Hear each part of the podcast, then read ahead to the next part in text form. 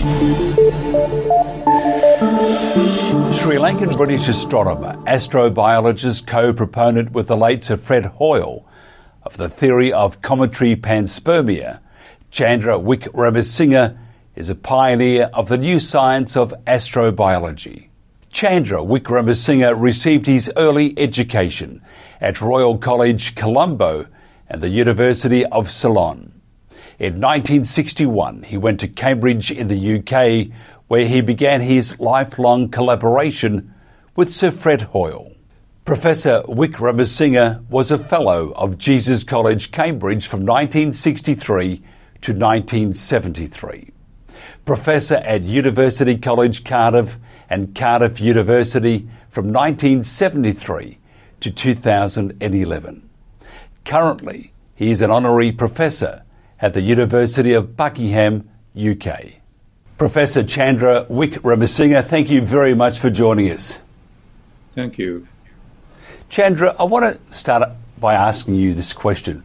Why is it we do not often hear about your groundbreaking studies on the cosmic origins of life?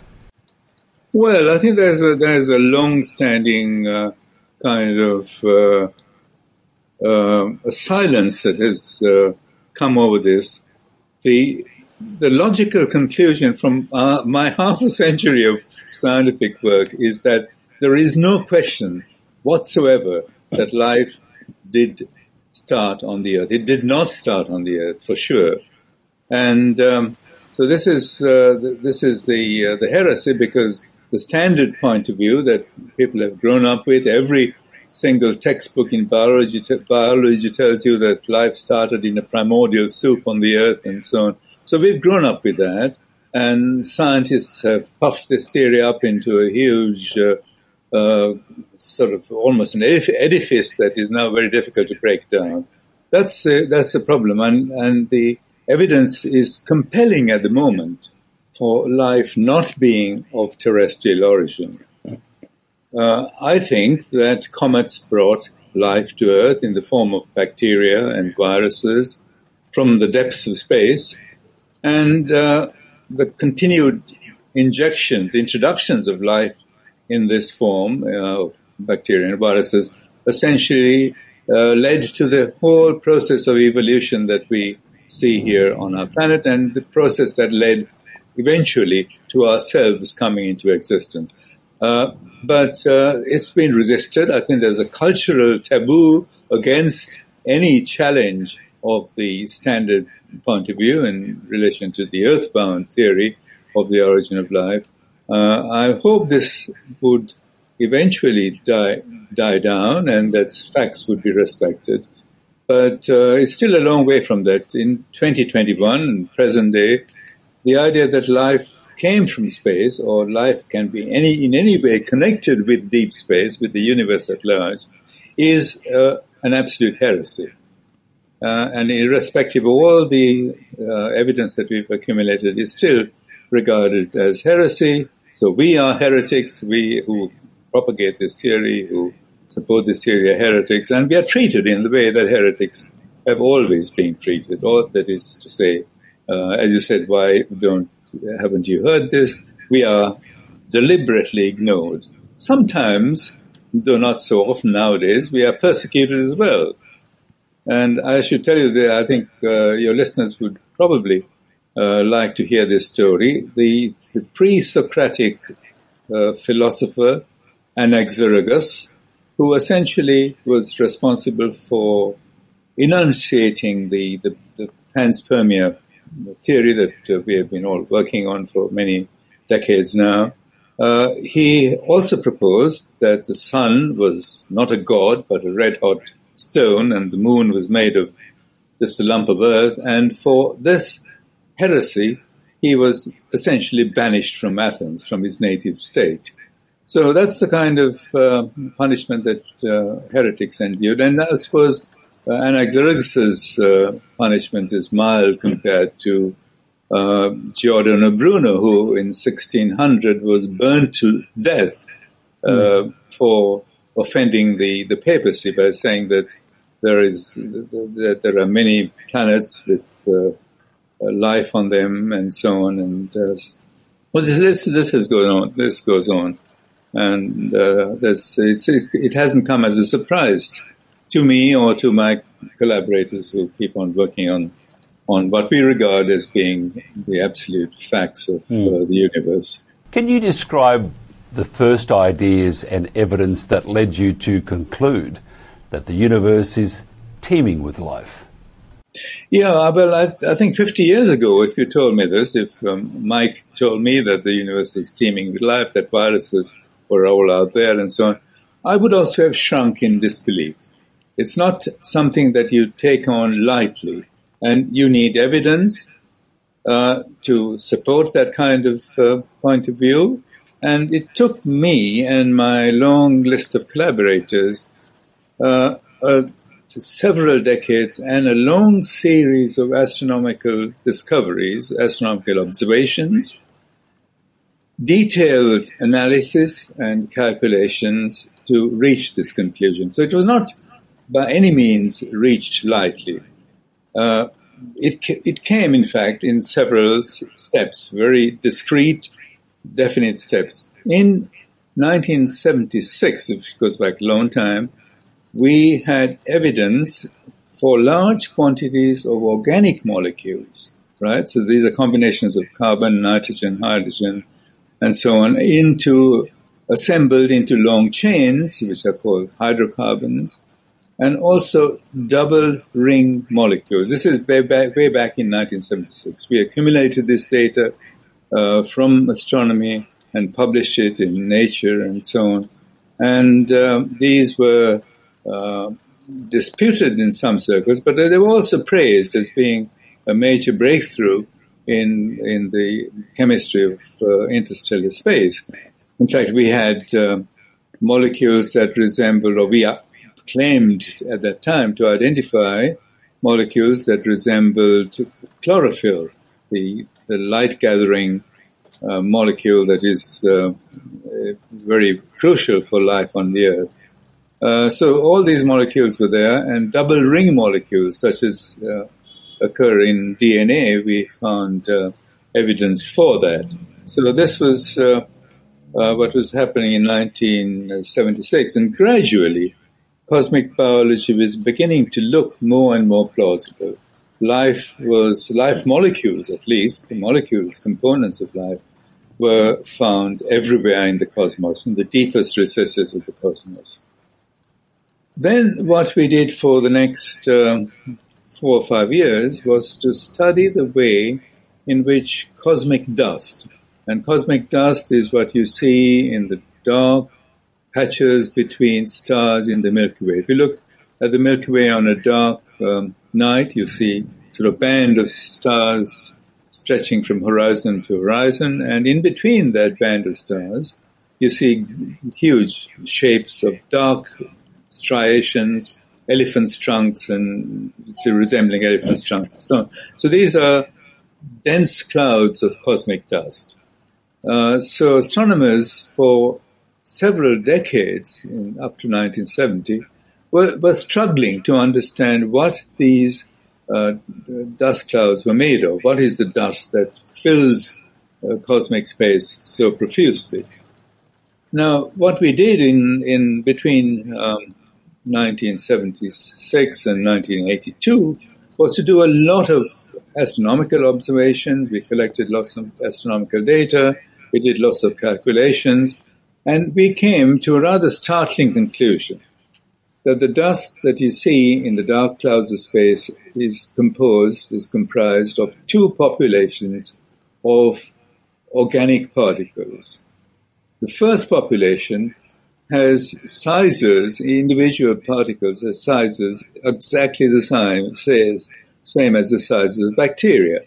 And the second was also organic particles that had to possess sizes of viruses, nano, nanometer sizes. So this is the the um, uh, the situation that we were facing in the 19, late 1970s. Then in 1982, we had a really startling breakthrough.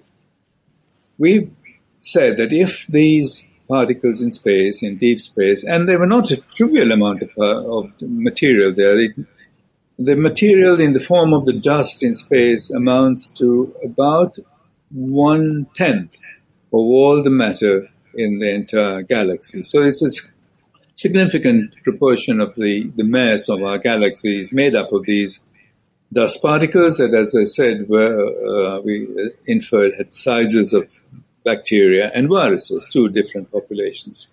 Now, in 1982, uh, we conducted an experiment in the laboratory to, to get a absorption profile in the infrared, this is in the deep red, further than the red, in wavelength, longer than red, red wavelength, uh, of bacteria as they would uh, be in interstellar space. We had this as a sort of a profile, a pattern that we had to look for in astronomical data to see whether this particular pattern was reproduced in astronomy. Now, when we made this uh, experiment in the laboratory, my, my colleagues and a student named uh, Al Mufti, who made the, uh, did the experiment, uh, we approached many obs- observatories around the world and asked if they could look at the deepest uh, sources of infrared light in the galaxy and see whether this pattern of bacterial material is is there or not.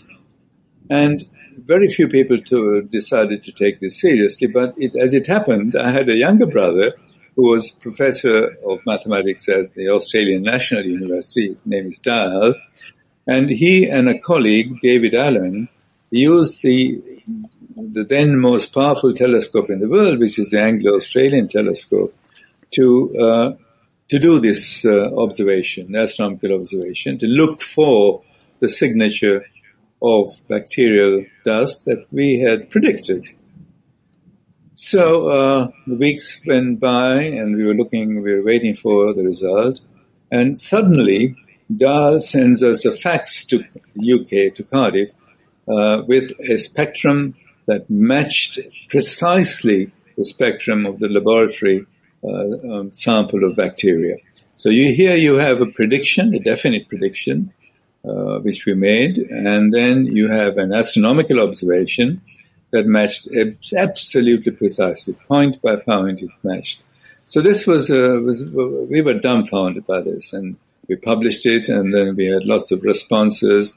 Of course, there was skepticism because, uh, as I said earlier, life in space is still a heresy. So they had to wriggle out of this and say maybe uh, the the stuff there looks like bacteria, but they're not bacteria. They're just, just mixtures of the components of bacteria, the molecular components of bacteria. So it, it went on and on like that. 1976, another really interesting development took place. Uh, Halley's Comet, which is a very famous comet, um, returned uh, it, to perihelion, to to, to be close to the sun. Uh, it's a comet that has a period of 86 years. So it came in uh, 1976, and uh, this was in the space age.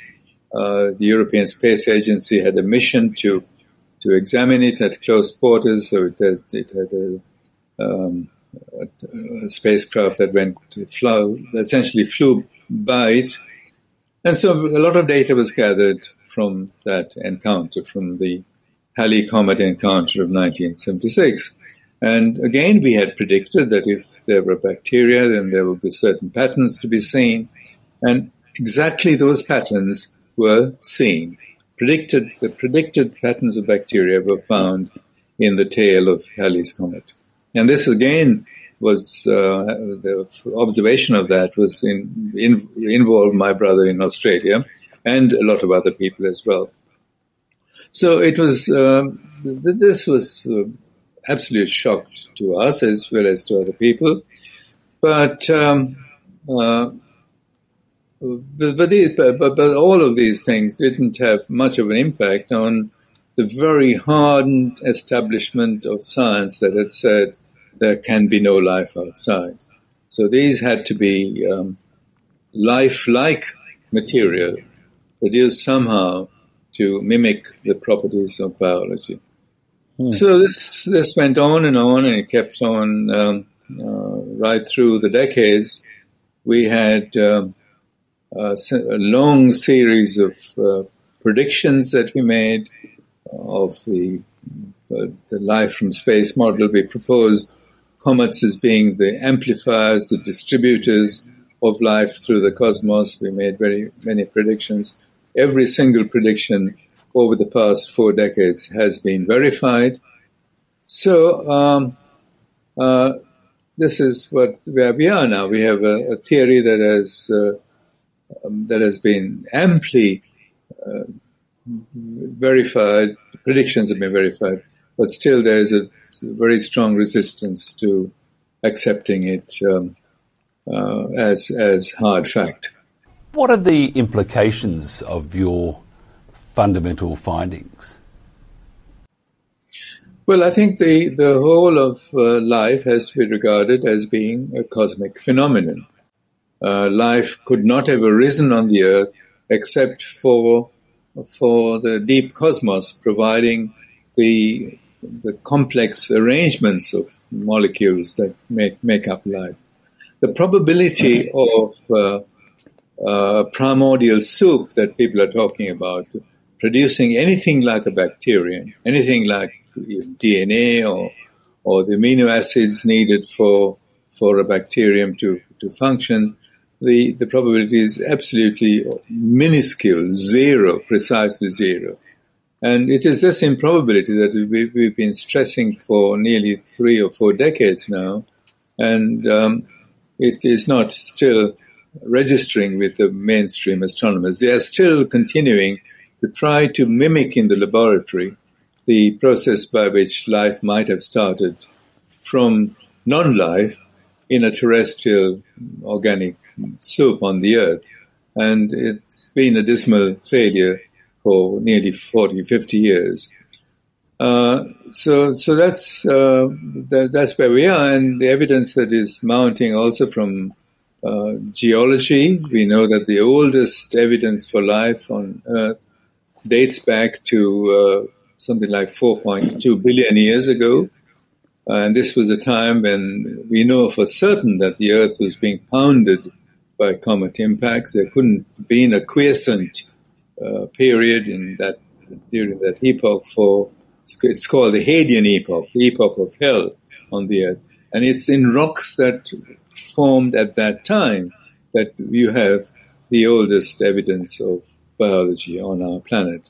So comets certainly seem to have brought the first life onto the Earth, and um, uh, the continuing injection of bacteria and viruses, I should say, over the next 4.2 billion years is what gives the whole uh, panorama of life that we have here on our planet. If not for that, life would not have evolved even up to the stage of a single cell and certainly not beyond the stage of a single cell. It needed the, the whole universe to to cooperatively, cooperatively produce the information that is needed for the first life and for all of evolution. And this is dispersed now. The components of um, uh, of the evolutionary process are dispersed, I think, in the form of viruses right through interstellar and uh, interstellar space, right through the universe. Bill Gates was asked um, probably two weeks ago if he was concerned the origins of COVID 19. He said, No, I'm not. Uh, Sharri Markson in Australia said it came from Wuhan, from a lab leak. Uh, Chinese are they're very naughty. Um, we have all sorts of theories floating around. The origins of COVID 19. Why is it so important to know? I think it's part of the, the story of uh, life on Earth. Uh, my conviction is that viral pandemics in human beings are caused by viruses and have continued to um, cause pandemics right through uh, our history. Uh, we have a whole ch- a lot of epidemics that are well documented in historical record. We have the plague of Athens, for instance, the plague of Justinian, and, uh, and, and most recently the Spanish flu. And I think all of the evidence, certainly in relation to the Spanish flu, which is in 1918, 1919, there is absolutely no uh, possibility that this was uh, a virus that came essentially on the earth, came from China or wherever, and then spread around the earth. Every bit of evidence that is uh, documented shows that th- there was a component of this virus that was being essentially carried around in the global weather system and uh, fell wherever conditions, uh, local conditions were appropriate. For instance, it's been um, stated, recorded quite carefully recorded and accurately recorded that the first outbreaks of the lethal second wave of this 1918-1919 Spanish flu pandemic occurred in Boston and Bombay on the same day. In 1918, uh, there was no air travel. There was no way in which uh, humans could have transmitted the virus from Boston to Bombay or Bombay to Boston. So, so this is clear evidence that um, uh, that the virus was uh, deposited from the sky. In our own experience, uh, I should maybe recall a very, very significant event that happened in the course of our studies of uh, cosmic life. Uh, in 1977, there was an influenza pandemic that was called the red flu pandemic. It was caused by a a subtype of the influenza virus known as H1N1. And that virus was not around on the earth for 30 odd years. It was unknown on the earth. There was no possibility that uh, school kids, for instance, school children would have been exposed to this virus in their lifetime. So Fred Hoyle and I thought this was an ideal opportunity to regard the school children as detectors of this new H1N1 uh, pandemic virus. And we went to all of the schools, the boarding schools and the um, public schools in England and Wales, and collected an enormous amount of data on the timing of the attacks on different schools, on the timing of attacks in various uh, houses of schools, because uh, for example, in, in some of the posh schools in England, Eton, they have many boarding houses, and uh, the, the, boys are divided into um, into these houses. And so we were able to uh, to determine how many cases, how many children, boys went down with uh, influenza, when they went down with influenza in the different houses, and all of this data we were able to analyze and show quite convincingly that person to person spread, although it happened, was not the major process by which this influenza spread amongst the susceptible detectors, as we uh, like to think of them, the children, school children. And um, uh, so, th- so this was a, a, a, strong indication that there was a component of person to person infection, but an overwhelming um, process that uh, dominated the whole uh, pandemic was just higgledy-piggledy infall of the virus from the sky and uh, from the atmosphere. And so this is the uh, this was the the start of our confidence on the whole theory of viruses being transported in the global weather system and falling onto the earth um, in, in a sort of very patchy way. And that's what's happened in the case of the COVID 19 as well, I think. I mean, there's no question that COVID 19 is infectious. It's, uh, it's, it's an infective agent, so it can pass from one person to another, uh, and that has surely happened. But uh, in order to explain all of the the data, Professor Steele and myself and a whole lot of colleagues have um, examined the totality of data available on the COVID 19 pandemic, and we conclude that a major effect is the infall, the continuing infall from the uh, from the global weather system of a virus that was introduced almost certainly, I think, into the global weather system from outside. And we have tentatively identified a, a meteor um, event in China in uh, 2019, I think it was, uh, that uh, could have triggered this.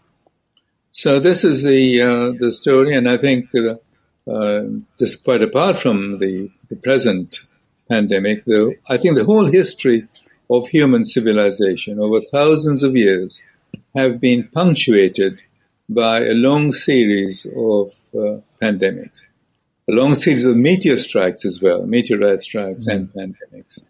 The rise and fall of empires, I believe, has been more to do with this natural sequence of events, with, with, with the recurrence of pandemics, than with the misdemeanors of rulers and tyrants. Well, that's that's certainly my point of view. Mm.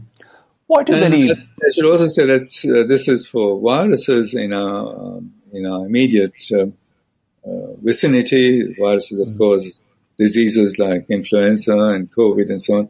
But since the human genome was fully sequenced in the year 2000, we also know now, for absolute certain, that our DNA and the DNA of all our sort of primate uh, relations, as it were, evolutionary relations, uh, the, it's plattered with the residues of viruses, right? Uh, there's uh, retroviruses that uh, Ted Steele has been working on and other people have been working on.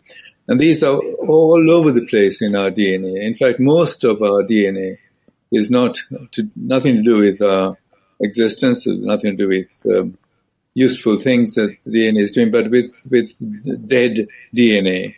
And these resulted, these inserts, the retroviral inserts, HERVs and HERVs and so on, resulted almost certainly from past pandemics.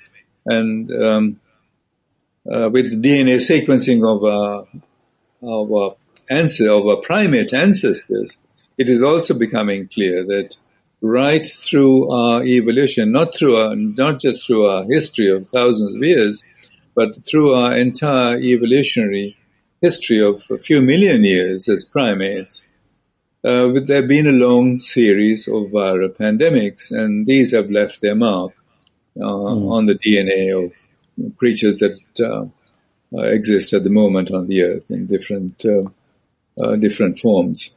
Why do many pandemics of the type we see with, say, COVID 19 seem to begin first in China? I think that is very easy to understand. China uh, is eastwards of the highest mountain range in the world, which is the Himalayas. The Himalayas essentially punctures a hole into the, in the troposphere and all of the weather patterns around that area is controlled by this event of uh, Himalayas puncturing a hole in the troposphere. So anything that is brought in from uh, from the stratosphere into the troposphere tends to be carried first into the um, plains of China. Uh, that's the way that the, the weather system works. So I think there's no difficulty, as far as I can, am concerned, to understand why the first uh, strikes for many of these viruses, uh, like influenza, all the new subtypes of influenza seem to come from China. It's not because the Chinese live in close proximity to animals, which is the, the standard um, story. It's because of the Himalayas puncturing a hole, and it's because that many of these viruses have an extraterrestrial origin. They come from comets, they are deposited into the troposphere, into the troposphere, into the global weather systems, and they are carried in uh, first in the winds into China.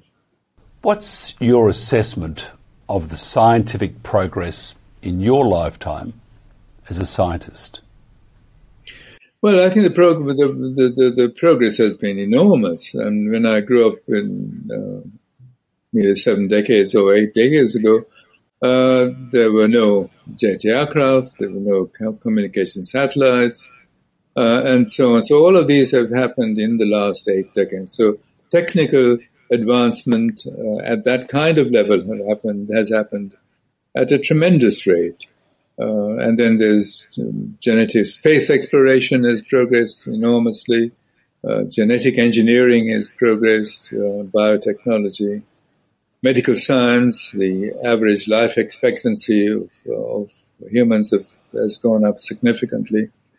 And of course, most importantly, the way that we are now communicating uh, across this uh, from the UK to Australia at the moment is due to the internet and to computers. And so the advancements on, on in things like that have, have been really tremendous.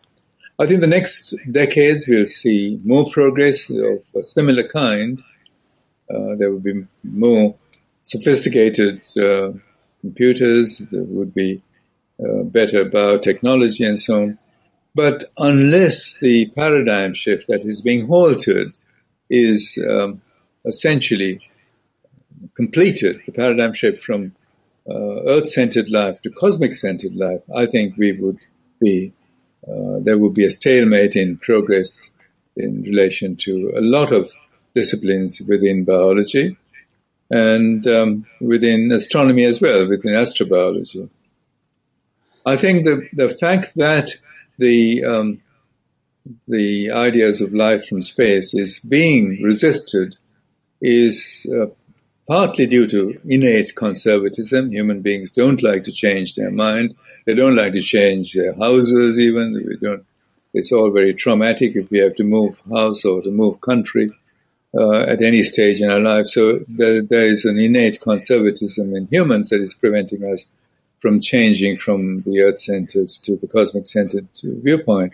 But more importantly, in my view, is that the the cosmic theory of life has been identified as something that is alien to um, uh, to Eurocentric culture, to Western culture, to Christendom even, and that has been uh, a silent obstacle to the process of accepting facts for what we are, what they are. Mm. Uh, and as, as I said, the number of predictions that have been made on the basis of the cosmic theory of life that have been uh, that have been fulfilled, that have been verified, is, is growing ever larger, and yet the resistance still persists. I mm. think this is part of innate conservatism. It's, it's part of also uh, an imperial instinct. I think the, the instinct that science um, in the Western tradition developed in a Eurocentric culture uh, in the age of the Enlightenment, and um, the uh, I think, well, in my view, decolonization of science is is a process that is long overdue, and that is one of the uh, uh, one of the effects, the, the sort of identification of the idea of life being cosmic as being an alien concept, alien to Eurocentric culture. This is has to be overcome in this day and age of COVID 19 and the hysteria that surrounds it, science seems to have been thrown by the wayside, and there is only one narrative. So, I mean, just just uh, recently, um, even uh, YouTube took off anything that said anything bad or anything that was contrary to the narrative about the vaccine. So that that discussion is now is almost gone. So well, I think yeah, censorship is really very mm. strong, and, mm. and, that has to be overcome. I think there's no science that could proceed uh, sensibly if there's such uh, strong cultural obstacles, strong censorship to ideas that are not uh, acceptable. I mean, the idea that the uh, the virus was uh, this current COVID nineteen virus came from animals is, is just laughable because if you think if you work out the uh, probabilities of the the um, the bat virus going mm. through pangolin and achieving the kind of the number of mutations that are needed to reach the the human uh, variety of this virus, it, it is just impossible to have happened in all the time that's available in the universe. So I think one should really reject that absolutely. Uh, the the other possibility that's that's being aired is that it's an artificial virus, and I don't really go for that in very enthusiastic terms. I think there is also uh, one has to realize that uh, we have the technology to do dreadful things now, and that mm. we have groups of people who are who are sufficiently uh, minded, if you like to put it that way, to do uh, things that are um, uh, to society, to humans that are almost suicidal. This is not absolutely impossible. But I think, as far as the origin of the COVID virus is concerned, it is part of a natural process that has gone on for, for thousands of years. And uh, why invoke any other process than, uh, than is involved in these other earlier viruses? I think the most natural explanation to go for and to explore scientifically is the, is the idea that the virus came from space, like all other viruses did, and uh, all other viruses that also contributed to our evolution. Mm. Uh, this have, we've got to remember that uh, if not for viruses, we would not have evolved beyond this level of a single microbe. So viruses mm. are bad for us in, in, in a sense, but they're also crucial for the evolution of life. I was talking to a, a friend of mine in um, in uh, Utah, in uh, Park City, about about life and the start of life, um, and we just and I said I was going to going to be uh, talking with you uh, later on in the day. Um, and he said, "Look, I would love to know what you th- what your thoughts are on the beginning of life, because you know we talked about you know all these different theories as much as we could, because one is an accountant or a CPA, and I'm me, so um, I have limited knowledge on these things. But you always, you know, nice discussion over a glass of red if possible. The we went right back to the start. and I said, look, you know, he said maybe it was a big bang, maybe it was that, maybe it was that. And I said to him, but what started that?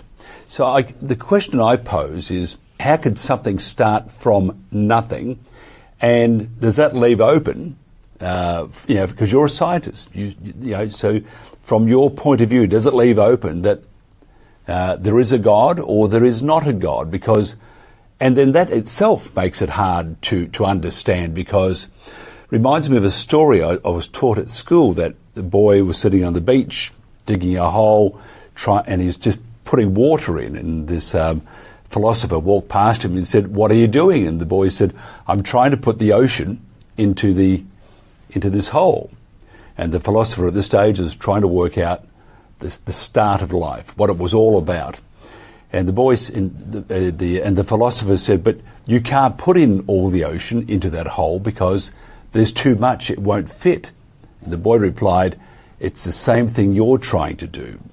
So, can I ask you, is there you know, from the very beginning of life, you know, the, you know, the molecule, what started the molecule?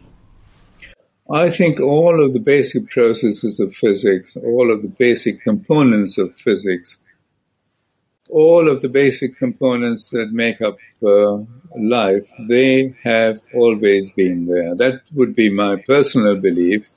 I don't have any uh, any science to back it up at the moment. Mm. But I mean, the current fashion is to say that the whole universe began with a single Big Bang 13.8 billion years ago. Now, there's no question that there was an event of which we are the inheritors 13.8 billion years ago later.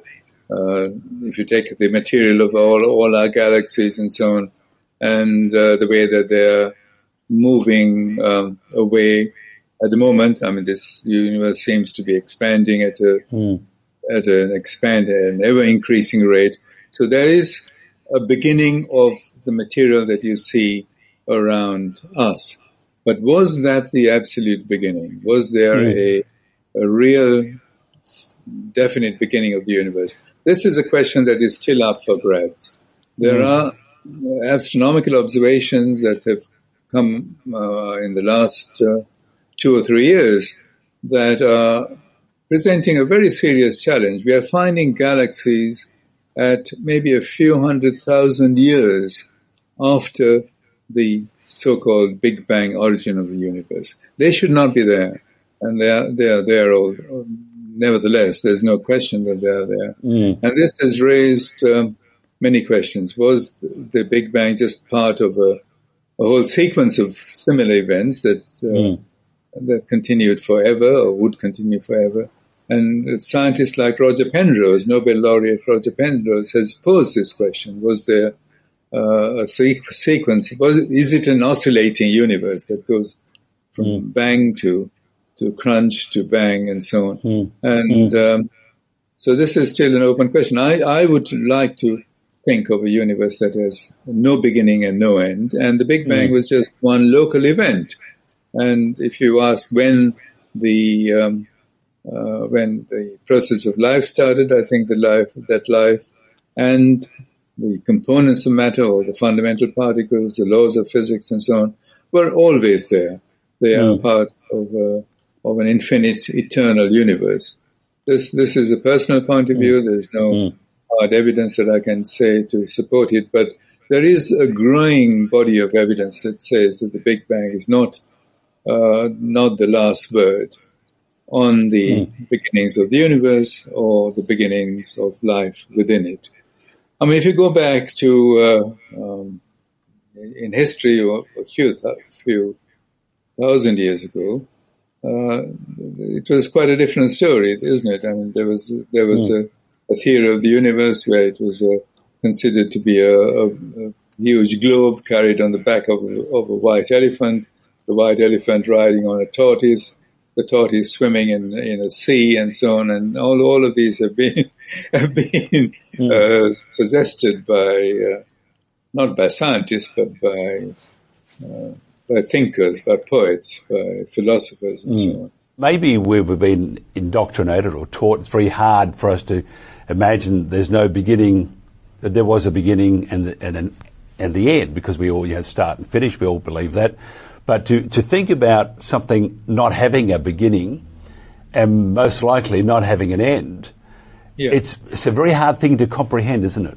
It's a very hard thing to comprehend. And, and in fact, it's, uh, I found it I found it easier to deal with that because I come from a, a Buddhist background, and mm-hmm. Buddhism was the was uh, it's essentially acknowledged to be the philosophy or the religion that introduced the concept of infinity right? Mm. So something going on forever uh, is something that is really um, natural to, to, to an Eastern way of thinking, to a to a Westerner where in a Judeo-Christian tradition this is alien, and so this is another problem that one has to face: cultural objections, cultural resistance to ideas that have been deeply ingrained. Uh, in certain cultures, for instance, in the Judeo-Christian culture, the creation mm is a discrete event. There was a God, there was a creation, and so on. So the, that creation was supposed to be centered on the earth, but now we have moved uh, moved away from that with the advancements in science, and we think the creation was the creation of the universe, a Big Bang, maybe. Mm. But um, is that the, the last word? I think I think not. I think the the whole situation of the origin of life, the origin of the universe, is, is still up for grabs. I don't mm. think we have definite answers. But what we know for sure is that our existence, existence of life on earth, is intimately connected with the universe at large. If not for life being distributed in the form of bacteria and viruses throughout the galaxy, throughout the cosmos, we would not be here. That mm. I am absolutely certain of, and I think that is a paradigm shift that has to happen if we're going to make further progress in biology, further progress in science. To resist that is is just uh, absolutely crazy, and it would hinder the the further development of science. Do you still have? I mean, this is just um, this is a wonderful conversation. Do you still have going right back to when you started or when you wanted to be a scientist to now, do you still have that, I suppose, fire in the belly still? Yeah, I, I, I still like to know where we came from, Mm. And uh, how did it all happen? I think I have over decades, I've uh, lived for eight decades now, and over the last five decades of active science, I think I've come closer to answering some of these questions. But I would like to know more. I think mm. there's always more to learn. There's more to mm. to uh, more questions to ask, and and so I keep on going, and um, I find that uh, this is going to be the case for generations to come. There would be no final answer to many of these questions. Mm. Uh, that's I think that is all the better for for the progress of science. We need to have mm. go forward with uh, with new questions to answer. As we wind this conversation up, the health of science at the moment, with all you know, we have you know, theories on climate change, or whether it's a theory or just a, a narrative, which is different whether we have the theory or the narrative on COVID, uh, just on all sorts of things. And it seems to be the, the, the health of science is, is waning somewhat. I think so. I think it's waning partly because of the the impact of uh, of big money. Uh, in the old days, a philosopher, a scientist could do his thing in isolation or in a small group, and he didn't require huge funds, huge uh, resources to do his uh, job. But now, to, to, to succeed in, in any scientific venture, you need maybe big teams of scientists, and you often need very expensive equipment. And if that is not accessible to individuals, I think it's not accessible. We don't have uh, people who are rich enough to to own accelerators or to to have machines to decipher or decode DNA. We need uh, societal support. And that's where the problem arises. The, uh, the censorship that is enforced on, on a group of people who are wanting to make progress, uh, unless they conform to some existing paradigm, that is a serious problem for the future progress of science. We need and independence of thought, independence of action, and um, innovation to go ahead, independent of all the constraints of powerful bodies of ac- academia, academies, and uh, and uh, the financial constraints are very serious for mm. big science, and that, that's that's going to be a problem. Professor Chandra Wickramasinghe, thank you very much, truly, and it's totally enjoyable conversation. Thank you, sir. Thank you.